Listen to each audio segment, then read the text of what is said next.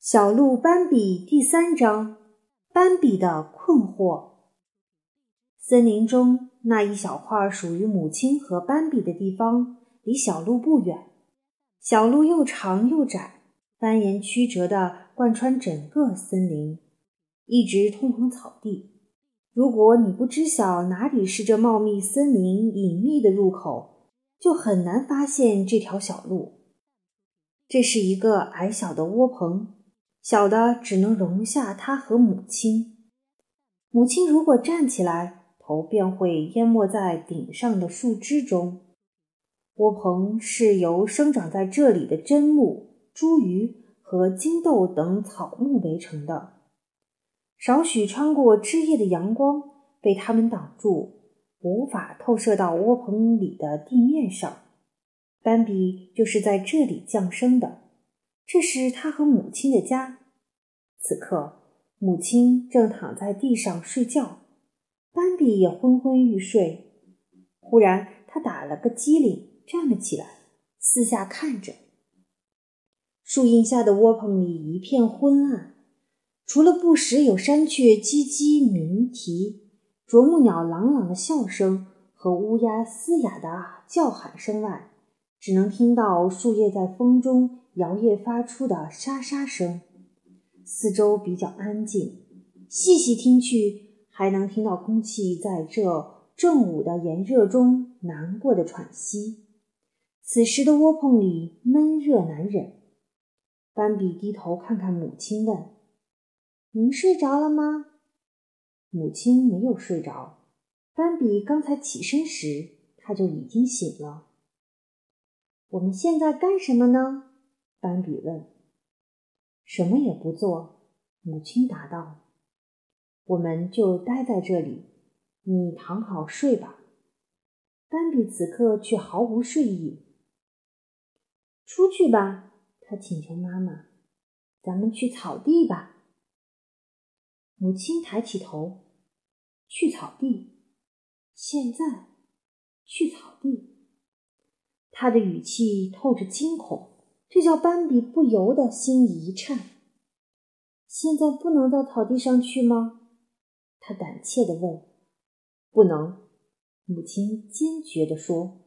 不能，现在不能。为什么？斑比隐约感觉到这里面一定有什么可怕的东西，他心里惶恐起来。同时，这更让他急于知道究竟是怎么回事。为什么现在不能去草地？等你长大后就会慢慢明白的。母亲看出了他的不安和焦虑。斑比追问：“现在您就告诉我吧。”“以后吧。”母亲重复道。“现在你还是个小孩子。”他继续缓缓地说：“有些事情是不能同小孩子讲的。”母亲的脸色变得严肃起来。现在去草地的话，反正我不想在大白天去那里。可我们那天去草地的时候就是白天呀，斑比反驳道。那是另一回事，母亲解释道。那会儿是清晨。我们只有在清晨才可以去那里吗？斑比感到十分奇怪。母亲耐心的回答：“只有在清晨和傍晚，或者在夜里。白天不可以吗？白天从不可以吗？”母亲有点迟疑。“不是的。”她停顿了一会儿。“有些时候，有些路白天也要出去，但那是特殊的情况。”我只能给你这么解释：你还太小，有些路去，可他们是冒着危险出去的。为什么会有危险呢？斑比觉得更加奇怪了。母亲却不愿再说的明白些。他们是冒着危险。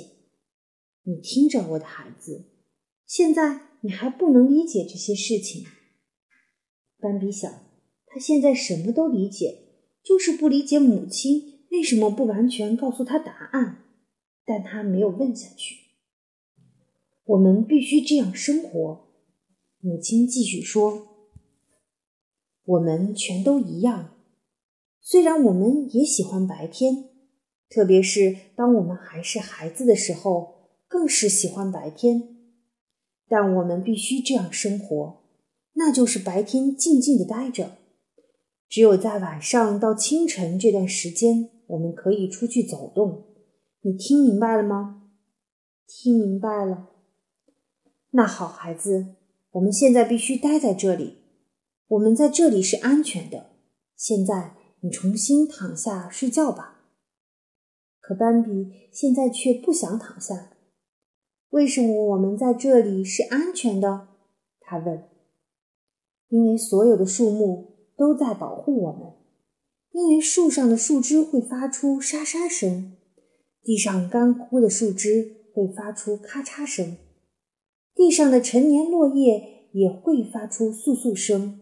这都是在向我们发出警告，而且这里还有松鸦和喜鹊给我们放哨。如果有什么情况，我们早早就能知道。什么是陈年落叶？斑比问。来，坐在我这里。母亲说：“我来告诉你。”斑比顺从地靠过去，依偎着母亲。